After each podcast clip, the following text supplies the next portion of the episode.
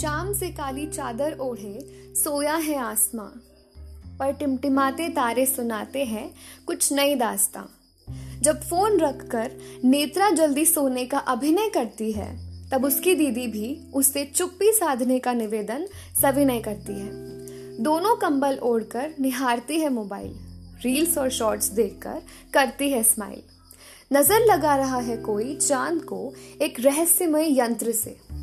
कौन पालता है शौक इतने विचित्र से?